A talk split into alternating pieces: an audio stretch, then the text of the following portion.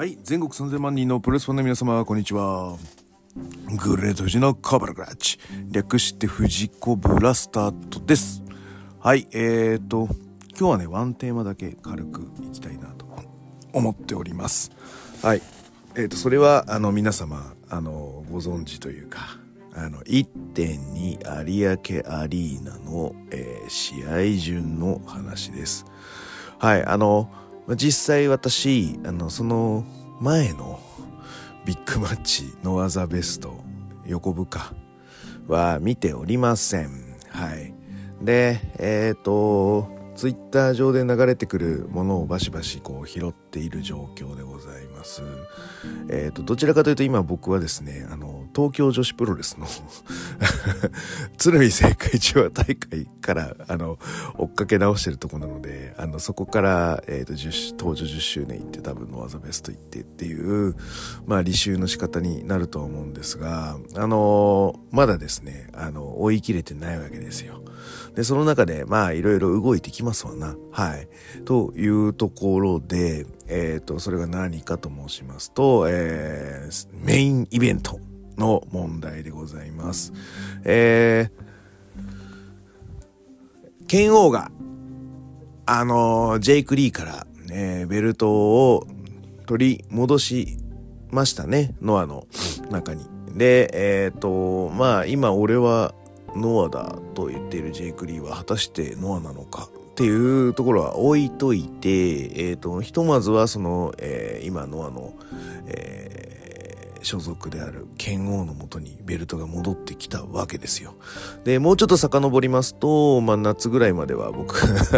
全然ノアを見ていたので。はい、あの、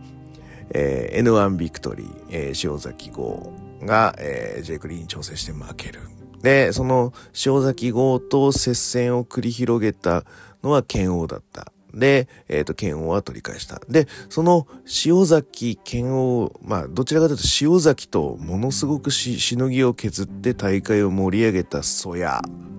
が、今度はコンデンターとして名乗りを上げてきたというところが現状でございます。で、えっ、と、杉浦隆に関しては、えー、まあ、一戦をちょっと退いて1.5列目から見るみたいなものを今年はしているので、まあ、ビッグマッチのメインイベントっていうものに対しては、まあ、若干、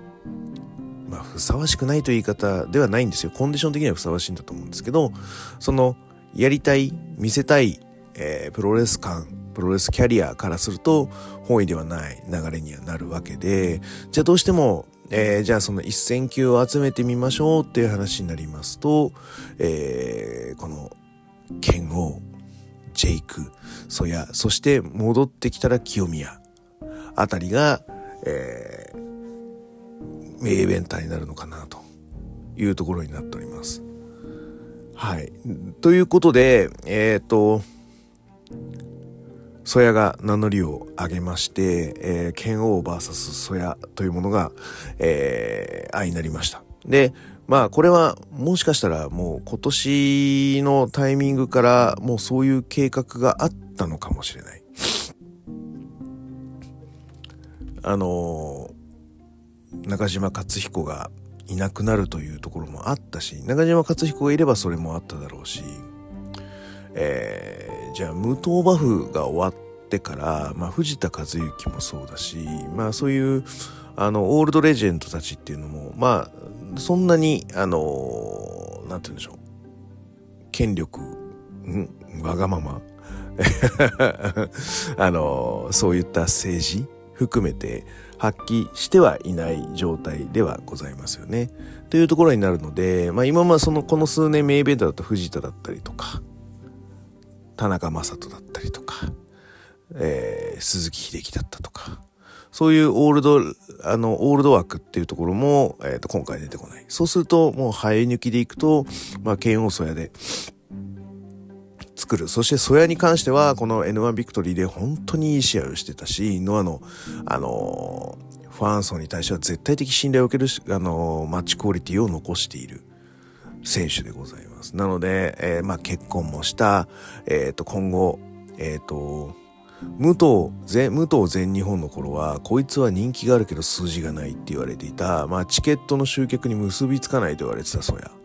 これが、あの、愚直に、えー、耐え忍びキャラ、あの、頑固一徹みたいなキャラを、えー、立てて、で、まあ、夫婦ともども、まあ、いわゆる自分で食っていかなきゃいけないという、えっ、ー、と、シチュエーションまで、まあ、いわゆるキャラを成立させて、YouTube チャンネルも立ち上げて、えー、まあ、大黒柱になっていくんだ。えー、それは家族であっても、ノアであっても、まあ、そういう思いで、えー、来ているはずです。なので、えっ、と、ノアとしても、このソヤを独り立ちさせる、もしくはバズらせたい、と思っているはず。なそういうことでいくと、ノアとしては全く問題のないカードが剣王ソヤだったりします。ただし、えー、それが、その、対外的に、えー、ソヤというえー、人間が妥当なのかと言われた場合、少し疑問符が残るわけです。なので、えっ、ー、と、まあ、そのためにではないんだろうけども、あの、やっぱり世界タッグを取ったりとか、剣王とね。で、まあ、いわゆる混合が解散っていうのも、まあ、6月の話ですよ。だから、まあそこの割れた時に、まあいわゆるもっと大きな舞台でやろうねと二人で誓い合ったかもしれない。だから、あの、半年後にすぐにできることになるとはまあ本人たちは思ってるのか思ってないのかはわからないですけどねはいそういう 一緒に混合として走り抜けた盟友でもあるタッグチャンピオンでもあるそして、えー、結婚もしてお子さんも授かり YouTuber となり、えー、大黒柱となり、えーと、会社のノアという会社の数字を支える、えー、人間にもなった。でも世間一般から見ると添山学っていうのは何なのって話になった時にただのおじさんになってしまう。うんそれは致し方ないかもしれない。なんだっけ？ちむどんどんだっけ？出てたりはするよ、うん、なんだけどじゃあそれがえー、今までそのノアがマーケティングを打ってない世代でね、えっ、ー、と、まあ、いわゆる新日の逆張りをすること、まあ、いわゆるその新日が捨ててきた、えっ、ー、と、かつての強者たち、鈴木秀樹、あまあ、鈴木秀樹は新日いないけど、まあ、そういう、えー、強いから あの、入れない、入れない、今更入れない藤田和幸、桜庭和志、船木正勝、えー、鈴木秀樹あたりのオールドファンを取り込んでるので、まあ、50代、60代というか、いう不安っていうのはやっぱりある程度固定客そして無糖バフにおいて武藤清宮付け替え作業で、まあ、50、60代ぐらいの客層としては、あの、入るようになってきた。ただ、50、60の客層っていうのは、やっぱり家庭があったり、あの、そういったのが、やっぱり、あるので、行ける時と行けない時がある。だから、ノアの集客に関しては、まあ、アップダウンが激しい。一方で、まあ、全日本プロレスの、えっ、ー、と、客層は安定してると言われている。うん。じゃあ、これは何なのか。じゃあ、女性ファンが多いのかって言ったら、俺は同じぐらいだと思う。なんだけど全日の方がより男性も定期的に行ってる気がするねそれは何なんだろうねあの刺激という波に対してなのか、まあ、いわゆる逆に全日本というと、まあ、いわゆるカードに変わり映えがないと言われたりとか、うん、あとはそのまあいあの今お金がないからあの格的ポジション的に負け位置にあの推しがさらされるというちょっとそれは除いたとしてもあの割とそのカードマッチメイクに対してはその奇抜なことを考えないのが逆に良かったりするのか。っていうところで客層は安定していってるかもしれない。あれは新日本プロレスが棚橋永田裕二をバンバンやってあの安定マッチクオリティで客を戻してったっていうのとよく似てるよね。うん。でえっ、ー、とまあじゃあそれがいいのかどうかっていうところだしのはもうそれがいいのかどうか。今じゃあ大黒柱はあるのかどうかってなった時にやっぱりそれは剣王であるべきだし剣王がチャンピオンシップでいろんな人を回していくのが本来はいいんだけど、えーと、一方でそのノアっていうのはその諦めの悪さというかあのー、これは本当にレスラーとしてはよくわかるんですよ。えっ、ー、と新日本プロレスはもうまさにフォアザチームになってます。まあだから我を出せない環境の中でキャラをどう出すかっていうところが新日本プロレスの、まあ、いわゆるお話だったりエンタメ作りっていうところのストーリー性が、あの、まあ、いわゆる大きな数字を読んでいるんです。でも逆にノアのいいところっていうのは、引かず、迷わずあまあいい意味で言うとその負けず嫌い。悪い意味で言うと、うん、足を引っ張るっていう、まあだからレスラーって誰しも勝ちたいので、勝ちたい前提で相手に対して俺の方がふさわしいというプレゼンをし合うわけですよ。うん、で、それが、あのー、なんだろう。1年前に決まってて、1年後その、ま、あの、チャンピオンシップが出るというわけではないんですよね。やっぱり試合のゴングが鳴るまで、もしくはゴングが鳴った後に対しても、お互い意地の張り合いというのがあったりするのが、レスラーの、まあ、悲しい差がだったりする。なので、えっ、ー、と、試合決着が、そのギリギリまでつかなかったりとか、あの、裏話で出る時もあるかもしれないんだけど、なんかそれっていうのは、エゴが、うん、ビジネスより勝つ場合がある。でもそれって、小ビジネスとしてどうなのって言われた時に、まあ確かにそうなんだよね。ただ、それがあるから、ロマンがあるとも言えるじゃない。ノアっていうところには。っていうところに対して、まあ今その盟友対決ってところになったら、まあいわゆるマッチクオリティとしては安定するわけですよ。うん。だノアがどこに出しても恥ずかしくない。不穏がというものには一切ないっていうところになるので、えっ、ー、と、じゃあでもパンチが弱い。だとするとメインイベントとしては、まあ若干パンチのある、まあ若干予測不能なカードっていうのが望ましいよねってなった時に、じゃあ出てくれっていうので会社が用意したのが丸藤なわけですよ。ね。じゃあ、えっ、ー、と、まあ、じゃあ丸藤は何がいいのかって言われたら、まあ、いわゆる知名度ですよ。オスプレイ、ウィロースプレイ、ね。やったでしょ？うん。ああいう感じで、丸藤に憧れて、丸藤だったらっていうレスラーは、やっぱり何人もいるわけですよ。で、それは、その、俺は前から言ってるように、今の新日本プロレスの、まあ、チャンピオンシップの、まあ、テンプレ？の、えー、礎を築いたというか参考にしたのが俺は丸藤健太だと思っている。なので丸藤の作り方、まあ、いわゆるあとはそのフラッシュバックさせるような印象ゲームにおいて、えー、と紙芝居の絵に残るシーンこういったのを作り出す作業あとはその序盤展開からこう変わり身があってみたいなところに対しての,、まあ、くあの構成力こういうところはかなり参考にしてる部分はあると思っている。なので、丸藤だったらっていう、まあ、業界の人間は結構多いはず。な時に、じゃあ、っていうところで当てがったのが、多分これは、多分随分前から、多分その計画はあったと思うんですよ。いぶしをどこで出すかっていうの。ただ、イメージが悪いじゃん？いぶしこうだって。だから会社としても、どこで出すかっていうのはちょっと、あの、足踏みしてたと思うんだよね。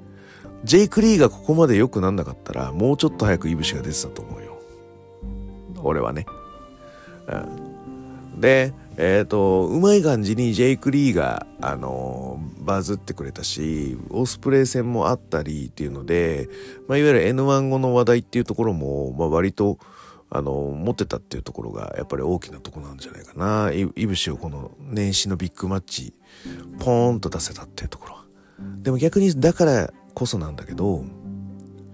えー、まあいわゆるちょうど1ヶ月前のこのシチュエーションでもうちょっと前に出せたら、いわゆるもうちょっとフックで一回出しといて、さっき、あの、ね、あの、あるじゃん。人生とか嫌悪とか、そこら辺の中でバーンと一回出ておいたりとかして、な、なんかフックがあっていい節は出るかもね、みたいな状態の中で、まあ11月の中旬とか20日ぐらいに、まあいわゆる発表みたいなのがあった時に、じゃあ、これを、まあ、本当に丸藤とやるのかどうかもそうだし、それがメインかセミかどうかっていうところも、もうちょっとこう、お話として作れた部分はあったんだけど、1ヶ月前のビッグマッチでの登場ってことになるので、もう発表っていう感じにして、バフをかけていかないとやっぱりいけないと思うんでね。じゃあ有明が、えっ、ー、と、集客が良かったのか、ね、この1ヶ月前の状態で。っていうところでいくと1月2日だし、ね。で、武道館ではなくアクセスもそんなに良くない有明だし、剣王そやがメインイベントっていうところもあって、ノアとしては行きたい。でも行けないっていう人も多いし、うん。まあ、それだったらっていう、もうちょっとこう、遠目のプロレスファン、もしくはプロレスを知らないファンっていうのは、もうまさに気にもしないっていう状態だったと思う。ここにイブシっていうのが入ってくると、まあ、いわゆる全国区の人間が入ってくるわけだよね。うん。これはやっぱ一つ違う話だと思うよ。うん。なので、イブシが入ってくること自体に関しては、まあ悪くはないと思う。そして丸藤とやるということに関しても、俺は悪くはないと思う。で、これが、えー、まあちょっとことの始めでなんだっけ、12年ぶりって言ってたんだっけ？っていうところでいくと、2011年ぐらいって話か。はい。えっ、ー、と、イブシ対、えー、丸藤っていうのが DDT でもし、確か行われるはずだったんだと思うよ。で、これが、なんか、いぶし怪我しちゃったのかな？なんかで流れて、で、えっ、ー、と、決まったのが多分、えー、ケニオメガだったと思う。えー、ケニオメガ VS 丸藤直道があって、で、俺はその時現場に行きましたよ。俺は今でもあれは丸藤のミスだと思っているんだけど、えー、途中で怪我をしました。うん、で、怪我をして、あの、右腕かな？が全く動かない状態だったんだけど、この間で、まあ、強引にポールシフトをして、ケニー・オメガを倒して、えー、勝ち名乗りを上げたと。全く説得力のない試合で終わらせたわけですよ。本当にひどい。うん。えー、しかも他団体様に出て、あのー、アメリカって、まあ、あの、あれだよ、真田オスプレイのマッチメイクの時にクニさんとかが多分裏話とかで出してたと思うけど、あの、アメリカっていうのはアクシデントとか、まあ、いわゆる、その、出された皿に対して何かリアクションがあったらその場で対処するっていうのが、まあ、いわゆる海外式なんですよ。なので、ああ、これちょっと真田やっちゃってんなーってなった時に、まあ早めにエルボーの連打とか、まあダーティーファイトで終わらせるっていうのは、まあアメリカだったらやるよと。ただ、日本っていうのは、怪我しようと何しようと、とりあえず、とりあえず、あの、やりきるっていう、ショーマストゴーンの精神が強いので、怪我しようとなんだろうと、まあいわゆるやりきるんだ、みたいなのが、日本の風潮である。これを、まあ本当に悪い習慣のそのままが出ちゃったのがケニー・オメガ VS 丸藤直一である。はい。なので、私割と、その、この試合に関しては丸藤を軽蔑してます。うん。あれは自分から、あの、名乗り出るべきだったよ。名イベン、名イベントだったのかわかんないけど。うん。ビッグマッチだったのはわかる。あの、他団体様で穴開けられないのはわかる。でも、だったら、ケニー・オメガにしっかりやられるべきだった。今でもそう思うし、うん。じゃあケニー・オメガが丸藤とやりたがってるのかって言われた時に、多分それは俺の話じゃないからで、多分本来だったらケニー・オメガの性格だと、そういう回収をしないと気が済まないはずなんだよね。うん、でも、それをしないで、あの、AW の中のストーリーでいるっていうところに関しては、俺はそのケニーとしてはそのいぶしの方のお話だからっていうところで一歩身を引いてる部分っていうのが未だにあると思うんだよね。で、いぶしの中では多分その丸藤直道とやれなかったっていうストーリーが自分の中ではあるんだよ。あの、他人からしたらそんなのは、まあ、どうでもいいを取り越して、え、そんなのあったんですか？の世界ですよ。でも、レスリングキャリアとしては、いぶしはそこを出していきたいと思ってると思うんだよね。うん。っていうところにはなるので、あの、会社としては、その、対外バフがかけられそう。ただ、あの、リスクもあって、いぶしこうたは、まあ、トラブルメーカー的なイメージももう最近はできちゃってるので、この人で、本当に、数字はわかるかもしれないけど、クリーンではないがゆえに、会社に対してはマイナスイメージになるんじゃないかっていうデメリットは確かにある。そして、俺はグレートは見てないけど、グレートの試合めちゃめちゃひどかったらしいよね。どう、どの、どれがどういうぐらいひどいかっていうのを、あの、もしよかったら藤子裏ハッシュタグで出してほしいです。はい。うん。コンディションが良くなかった。あの、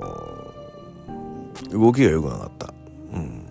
何なんだろう。うん、まあわからないけどね。で、この時も、なんか、あの、同じようなこと言ってね、俺は第一でもいいし、第一でも、あの、いぶしこと出せるぜって言ったのと同じことをやってんだよね。だからやっぱり、そんなに引き出しがねえんだよな、いぶしこうたっていうのは。うん。ので、諸刃の剣ですよ。で、えっ、ー、と、じゃあ最後に、これがメインイベンターになってしまうということに対して、やっぱり、本当に、拳王は噛みつくよね。まあ、それは当然だよ。チャンピオンシップがメインイベンターじゃない団体って何なんだよと。ね。その、何のためにチャチャンピオンシップにみんなが狙いに行くんだと。ね。トップ取るためじゃねえのかよと。で、ここで、いわゆる、その、チャンピオンになって、チャンピオンシップを迎え撃つという場に人が集まるから、それがプロレスとしての強みになるんじゃねえのかと。ね。あの、本当に正論だよ。その通りだよ。だし、えー、俺個人で行くと、じゃあ、あの、丸藤いぶしと、えー、剣王曽谷がどっちがメインなのって言われた時に、間違いなく剣王曽谷がメインであるべきだと思うよ。はい。で、えっ、ー、と、じゃあ、えっ、ー、と、丸藤いぶしがセミだったからっつって、丸藤いぶしが終わった後、みんな帰っちゃうのかっつったら多分そんな帰んないよ。うん。みんな見てくれるよ。だから全然、セミでいいんだけどね。ただ、えっ、ー、と、もうちょっと経営的な考えをしますと、じゃあ WWE がどうだったかっていうと、えっ、ー、と、2002年あったロック・ホーガン、めちゃめちゃビッグマッチだった。あの、みんな会場ドッカン盛り上がった。あの、今でも伝説に残る話だった。とか、ホーガン・ビンスすごかった。とか、ね、リック・フレア、ショーン・マイケルズの試合良かった。があったとしても、名イベンターじゃないんだよ、それ全部。名イベンターやっぱり WWE 世界王座戦とか、あのー、えっ、ー、と、なんだっけ、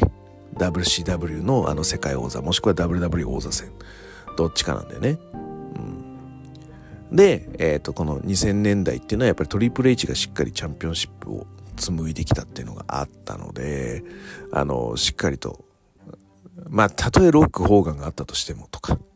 あの、ホーガン、ビンスがあったとしても、しっかり後ろで、メインイベンターとして、うん、やりきってきた。で、これが、まあ、いわゆるですね、ジョン・シナ政権に移りました。だじゃあ、ジョン・シナがチャンピオンシップとして、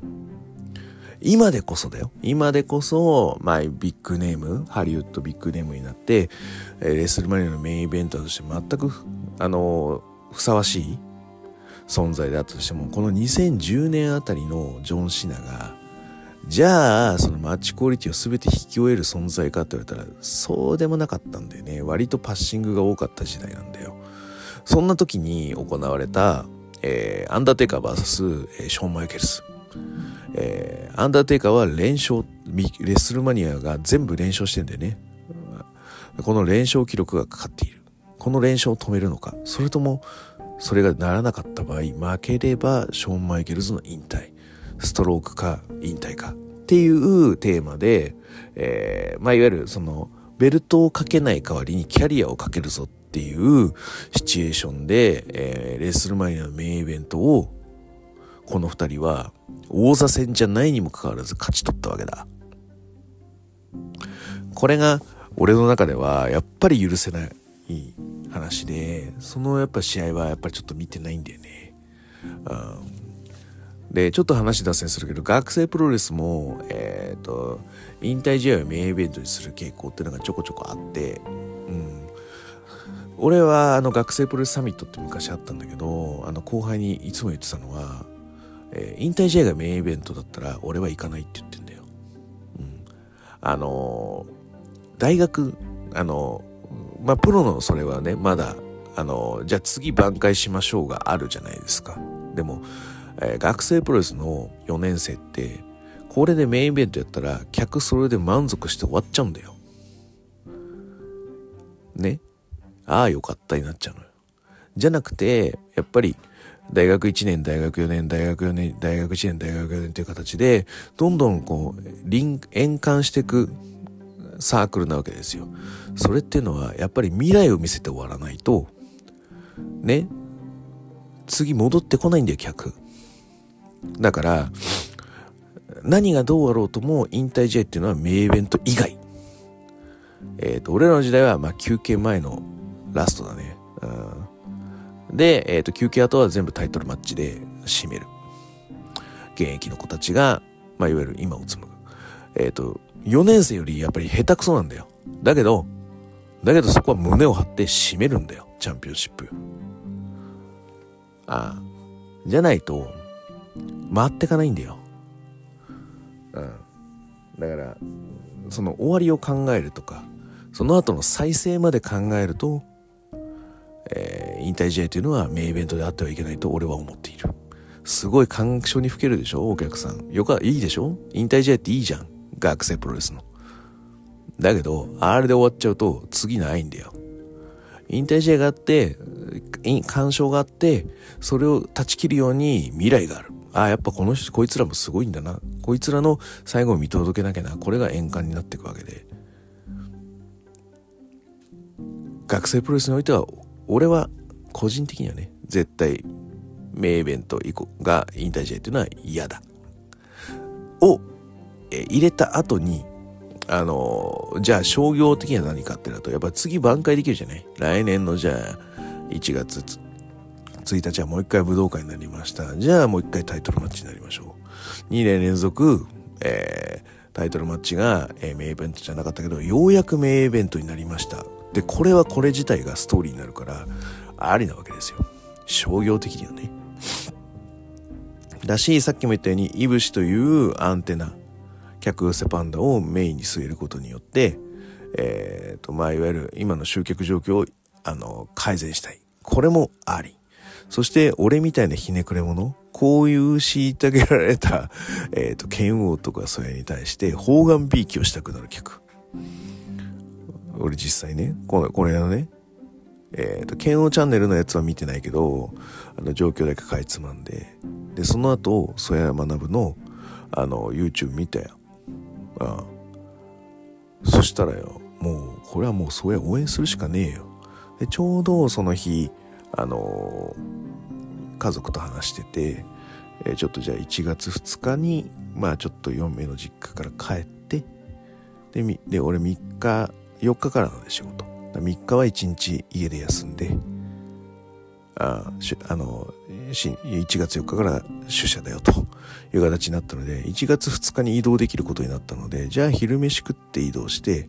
俺はあのプロレス見て家帰るよというところの交渉が成立したので、あ、ノア有明行けるようになったってなって、あの曽谷の YouTube 見たら、まさに俺が言った通りだよ。チャンピオンがいて、それを狙うチャンピオンという剣王がいて、強いんだよ、剣王が。その強さが分かってるから、そのベルトを取りたいというそれがいて、で、その戦いを見に、俺みたいな観客が群がるんだよ。イブシに群がるんじゃねえよ。丸藤に群がるんじゃねえよ。俺はそれに群がるんだよ。それがベルトを取る姿が見たいから行くんだよ。なのに、あの、名イベントじゃないなんて、許せない。俺が応援したい。そういうひねくれ者に関しては、チケット動いたと思うよ。だから、えっ、ー、と、いぶし丸藤がメインになった効果っていうのは確かにあると思う。うん。そしてね、もう一個経営的な話でいくと、丸藤を、その、えっ、ー、と、まあ、あの、武田さんがね、あの、わざとリークしたでしょ？あの、あと5年も、5年もしないうちに俺は引退するっていうね、松木里奈さんが語った、そのアーティストスポークン。アーティストスポークンってさ、なんか、俺途中まで聞いたんだけど、なんか課金を求めてくるじゃん。あれクソだなと思ってて、まあ、あの時点でもうなんかもうやる気ねえって。あの、もうぜ、もうやめたっつって最後まで聞かなかったんだけど、あの、やっぱそうなんだ。結構衝撃的だよってみんなが言ってたんで、あの、それを紐解くと、もうだから引退が近いよっていうことを言ってる。これって WWE のアンダーテイカーの状況によく似てるんだよね。もう俺を辞めたいと。言ってるけど、ビンスが、いや、もう一回やってくれ、もう一回やってくれ、みたいな形で出てくるわけだよ。で、えっ、ー、と、時には名イベントをそのさせられるんだよね。ローマン・レインズとやり、やる、やらされたりとか。あいう形で、えっ、ー、と、引退したくても引退できない状態っていうのが何年も続くんですよ。アンダーテイカーは。で、で、それはやっぱりその WWE の数字を持ってるからだし、君が名イベントやると、ぱ数字が伸びるんだよ。頼むよって言われたら断れねえんだよな、アンダーテイカーも。でももうコロナで、もうもうちょっとコンディションも悪いから、もうもう勘弁してくれっつって、VTR マッチで、まあ最後のね、AJ スタイルスやって、最後の勇姿を飾るわけなんですけど、それまではやっぱり、求められたら体が動く口をやるしかねえっつって、動いてたんで、アンダーテイカーだって。で、それが引退ビジネスとして金が稼げるってことは、もう、あの、猪木の引退ロードでもお別れでしょ？武藤の引退ロードでもお別れでしょ？ね？で、昔も女子プロレスってもう引退ロードみたいなのを、あのー、重ねていくことによってバフを、まあ、いわゆるカンフル剤を打ちまくってたわけでしょ？ドーピングしまくってた形で。あそうするとやっぱ人は減ってくよね。あの、もうそれ以上に増やしていかなきゃいけない。だから、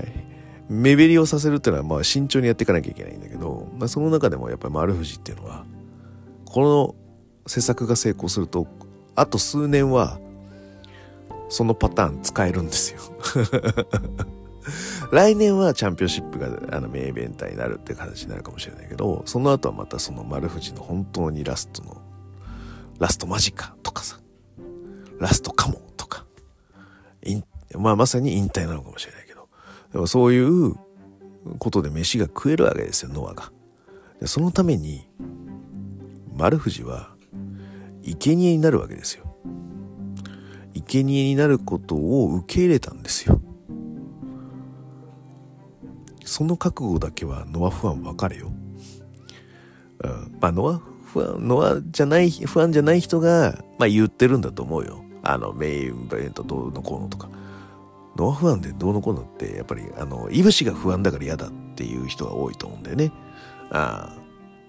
いぶしは、その、丸藤、丸藤というか、剣王そやには劣るだろうと。だからメインにふさわしくないんじゃないかって論法は確かにあると思う。まあ、それは俺も色は認めるよ。ああだけど、経済効果はあると思うし、やってる当人たちはやっぱりその方がいいと分かってても弾けねえよな。やっぱチャンピオンシップがやっぱりメインであるべきだ、もう思うし、それみたいに、あの、内心では思ってるかもしれないけど、でも目の前の敵は剣王だし、俺は剣王に、剣王が強いから調整するんだ。だから全ての外的関係を忘れて、俺はお前に集中しろと。それもメインがちゃんと数字を稼げるメインイベントを持ってきてくれたおかげだと俺は思うのね。当人たちは認めたくないけど、当人以外にとっては割といい環境に今なってきてるわけだよ。なのに、ファンや、その、周りのプロレスファンが、これを盛り上げないのはおかしいって。ふさわしいふさわしくないまでは俺はいいと思う。だけど、そこから個人攻撃をするっていうのはおかしいと思う。うん。だから俺はチケット買うぜ。買ったぜ。うん。行くぜ。ということで、あの、みんな、1.2有明、行くか見るかしようね。うん。やっぱり戦いの行く末を見守るべきだと思うし中島克彦がいない今、えーと、そして大晦日だっけ？大晦日には一つのまあ宮原克彦みたいなって新しい店舗ができてるかもしれない。そういうね新しい話が業界の中である中でのはもう1.4の前に新たなスタートを切るわけだよ。武藤、えー、2023年はやっぱ武藤刑事の引退っていうのが一大イベントでした。で、その後に、まあ、武藤の遺伝子と言われた真田だったり、ジェイクだったり、えー、そういった面々が、まあ、あのー、あとまあ、それもしっかりか。いう面々がやっぱチャンピオンシップを担うような、まあ、いわゆる後付けバフっていうのも結構かかってきたわけだ。で、もう次の2024年は何を示すかっていうのは、全く誰も今見えない状況である。そのまあトップを走るのは誰なのか何なのかっていうところはこの有明から始まるお話だと俺は思っているのでぜひともこのノアの一点に有明見に行くべきだと思いますよということで今日は終わりたいと思います。はい、えー、それでは、えー、グレートジのコブラから質問感想を待ちております。グレートジの質問箱やツイッター DM のどしどし送ってくださいね。あの、ハッシュタグ富士コブラで、うん、あの、ここがいいぞ、そう山田部と。ここがいいぞ、剣王。ここがいいぞ、丸内直内。ここがいいぞ、いぶしこうた。は、欲しいですね。あの、あと、なんかこの試合見ろって言われたらちょっと見たいと思っております。最後に気に入っていただけましたらサブスクリプションの登録または定期購読のボタンを押してくださいね。ということで、はい、のは見に行きましょう。私、まだノーザベストまだなんで追っかけます。はい。それでは全国3000万人のプロレスファンの皆様、ごきげんよう。さようなら。